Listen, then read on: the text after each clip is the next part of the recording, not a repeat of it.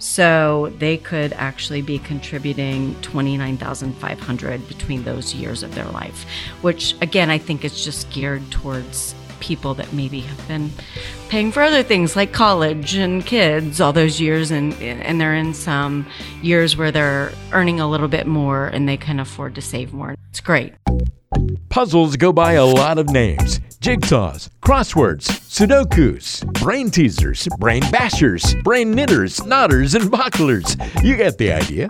On this show, we deal with financial puzzles. Your host is Money and Clarity Certified Financial Planner, Nikki Early. It's time for the show. Let's put the pieces together.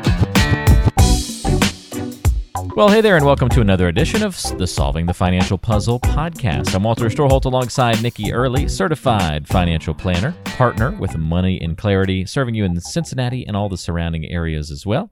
Find them online at money and clarity dot com. Nikki, great to be with you this week. How are you? I am wonderful. How are you enjoying your summer? It's going great. Uh, busy, busy. I, it feels like it's already almost over, I guess, in a weird way. So, you know. It is. We are approaching, um, God, what's the date? August? Yes. at, at the time of our recording, we're we're just barely still on the front side of August, but about to turn the page, yes. Yep. So we've got a Which, trip. We're, we're going to Colorado next week for vacation, so that'll be fun. Never been to Colorado, so that'll be a first for us, so we're excited about that. What part? Uh, we're going to stay in uh, the Vail area, and okay. so, you know, in, in the midst fancy, of the mountains. Fancy, fancy. Yeah, I saw, well, there weren't many options. Uh, we were a little bit late at booking, and uh, we were pretty limited in where we could stay, so I think Vail is like super fancy, fancy if it's in the wintertime. I have been to Colorado in the summer, and it's still a really still good time. Nice. Okay. I, I can't remember if we were in Vail in the summer, but I, certainly you'll have a great time. We'll pop out from there and go do probably day trips to other places and other hikes and things like that. We like hiking on our vacations and seeing nature, and so we should be in the thick of all of that there. So it'll be a lot of fun. And you can go to a spa if you like while you're there. Well, that sounds nice. Yeah. We might just have to look that up. Uh, and you've got kind of a big life event coming up too, don't you? I am. I am sending, and I know we've talked about this before on our in our conversations, but yep, I am sending my son to college in less than what, like twenty-two days or something like that. So that is going to be exciting. You're, you're and you're starting to feel it just a little yes, bit, aren't you? Yes, I am. Well, enjoy the uh, final few weeks of mm. uh, the kiddo around the house, and uh, you know it, that's okay. Things will things will still be cool. It'll just be different going forward. That's all. Absolutely. Well, we've got a great show on the way today, something that people have maybe heard about or uh, maybe not. And then this will be a fantastic uh, educational piece or clarification piece for those who maybe have heard something about this. You know, back at the, uh, well, during the middle of the pandemic in twenty twenty, the SECURE Act became law. That was really supposed to be kind of the big financial news of the year. And then, well, a pandemic happened and everything changed. But it created some significant differences in how people could and should plan for retirement. And while it's not law yet, there is now already a SECURE Act two point oh that's kind of on the horizon. That could very likely become law before the end of the year. We'll just have to see. I want to talk about some of the provisions of this kind of renewed SECURE Act conversation and why they could be important for folks. So we're kind of getting a, a primer on the first SECURE Act and then also what they're calling SECURE Act two point oh. Uh, so a couple of main points here, and I'm interested to get your education on these things, Nikki. So they've talked about the R M D changing. Well, now they're actually saying it could continue to get even higher. What does that mean and the impact of that? Well, I guess, first of all, I don't want to assume that everyone knows what R M D means, but it's the required minimum distribution. So it's going to apply to retirement accounts like I R As and four oh one k's. So those types of accounts have grown tax deferred, essentially. And when we have to take money out of them in retirement, we pay income taxes on the distribution. So that's the first thing. But we have to take into consideration that some of us don't actually need to take distributions.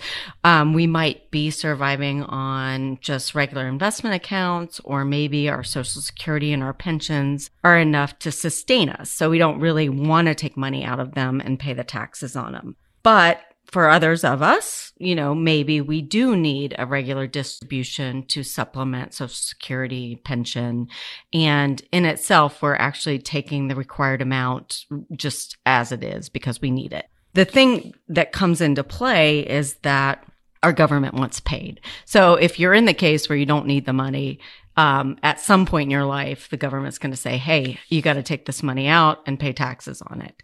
Um, up until, or up until, I should say, not too long ago, the number was seventy and a half. So at seventy and a half, you had to take money out. Under the SECURE Act, the first one, it changed to seventy-two. And now with two point oh, it's actually going to, if it's passed, I should say, premise that, it's going to change to seventy-five. So, and gradually that's going to increase. So if you're an individual that doesn't need the money, that's great. You're just prolonging having to pay the tax.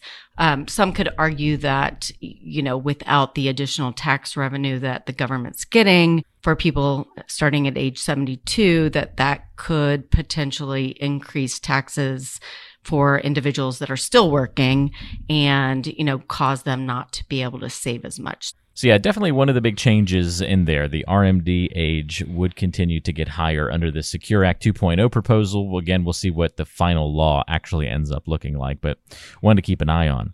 Now, some changes could happen in four oh one k's as well, Nikki, and that should perk everybody's ears up a little bit. And this one's kind of interesting. Employers could auto-enroll you in a four oh one k. Yeah, and you know, this isn't really a new concept. In fact, if you look at statistics, forty percent of companies already do this.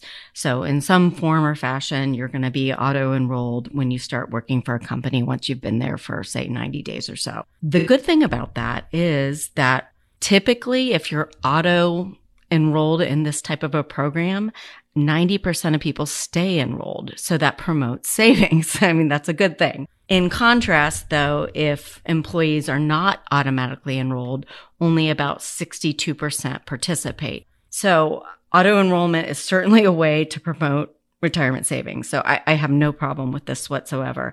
Now, two point oh specifically requires employers that are establishing plans after two thousand twenty-one that they do auto-enroll new employees when eligible. Now, they have to start you at three percent, and this actual level, they increase your benefit, or I'm sorry, that your contribution one percent every year up to ten percent. Now, you have the choice as an employee to go ahead and say, I don't want to participate, but you just are automatically enrolled. So again, it just promotes the savings. So in my mind, this is a great thing.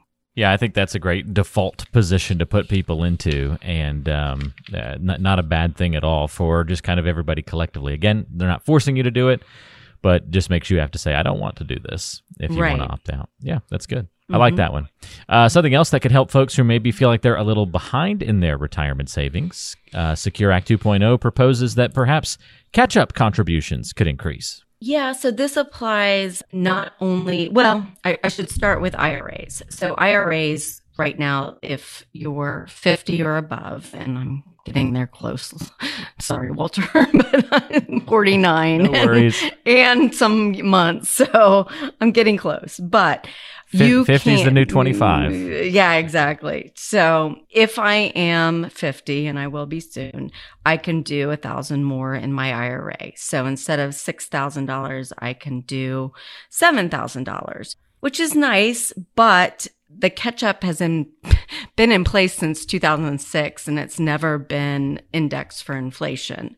So SECURE two point oh will allow inflationary increases, even just with I R As. But now, if we're talking about four oh one k's and four oh three b's, currently, if we're age fifty or older, we're allowed to contribute an additional six thousand five hundred dollars above and beyond what is normally allowed. So normally, you could do nineteen thousand five hundred dollars. So in total, that would be twenty-six thousand dollars, which again is a, a nice amount to contribute to your plan every year if you can afford to do so. two point oh is actually going to allow people between the ages of sixty-two and sixty-four to do an additional ten thousand dollars. So they could actually be contributing twenty-nine thousand five hundred dollars between those years of their life, which again, I think is just geared towards people that maybe have been paying for other things like college and kids all those years, and and they're in some years where they're earning a little bit more and they can afford to save more. It's great. Yeah, I, I agree with you. I think catch-up contributions increasing is good. I mean, there's a lot of stuff in this SECURE Act two point oh. Uh, some of the original SECURE Act had some, you know, some interesting debatable things in it, but uh, so far, some pretty good developments in SECURE Act two point oh. Now, this is interesting. Um, something else that they're talking about allowing, given the kind of student debt crisis that we have in the United States, that you could have employers offering matching funds on student loan payoffs. I love this a lot. Yeah. I really do. Um, Especially with a kid so... about to go to college, right? Right. Well, fortunately, we've funded some five twenty-nines, and we are going to make him take a small percentage of loans, but there are so many young workers who can't afford to contribute to their company retirement plans when they get out of school because they have this huge student loan debt. And this means in many cases, they're leaving free money on the table. So if your company is offering you a percentage and you can't afford to put that percentage in, you're not getting the match. So under this act, employers would be allowed to match based on their employees' student loan payments. So that, I mean, that's really great. And off the top of my head, and I've got a calculator here, but let's say, for example, um, if I make forty grand a year and I made, just going off the cuff here, twenty-five hundred in student loan payments this year, that would roughly be about six percent of my salary.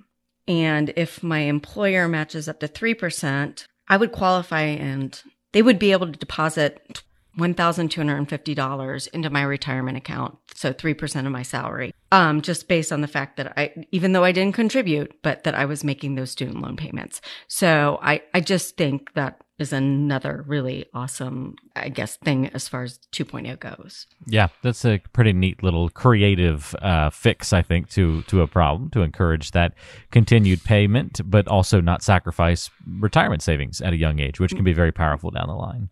Oh, absolutely. So good. It's like Congress came together and actually figured out some good stuff here, at least so far. I I am not, yeah. Like pleasantly surprised by some of these things. These, these things kind of make sense, and you ha- know, and for especially the last year and a half. How did this happen? Right, right. Um, all right, last but not least, one other SECURE Act two point oh development. You could find old four oh one k's more easily. Anybody who's bounced around to a bunch of different jobs, that's going to be music to their ears, potentially. Right. And I think this happens probably more than you might imagine. Like companies get bought and sold, plan administrators change, people move, they forget to update addresses. So it, it happens. Now, from what I understand, the new law would create like a national database to serve as like a lost and found, if you will, for retirement accounts. Now, I'm not a I can't tell you how this will work or, you know, how they're going to manage it. But as far as I'm concerned, then if you make finding your money easier for people, then have at it. Yeah, it's a great point. And um, again, all of these relatively positive developments. And I think that's uh, that's great. So, so, so this is a good news podcast in many ways. It kind of was. Yeah, yeah, exactly.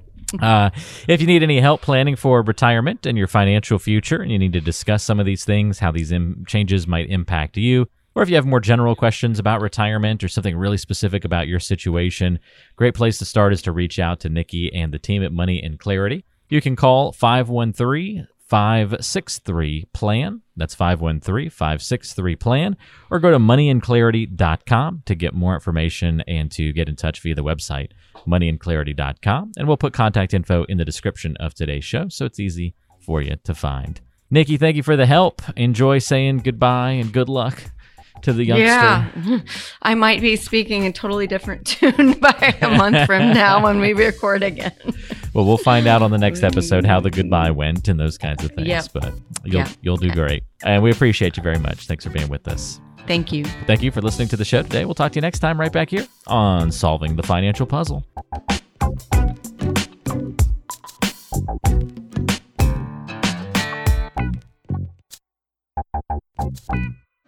Information provided on today's show is provided for information purposes only and does not constitute investment, tax, or legal advice. Information has been obtained from sources that are deemed to be reliable, but their accuracy and completeness cannot be guaranteed. Always consult with an investment, legal, or tax professional before taking any action. Nikki Early is an investment advisor representative of Caprile Wealth Coaching, L L C, a registered investment advisor. To obtain a copy of Form A D V and a privacy policy statement, call eight hundred, three five three, seven nine two zero. twenty-three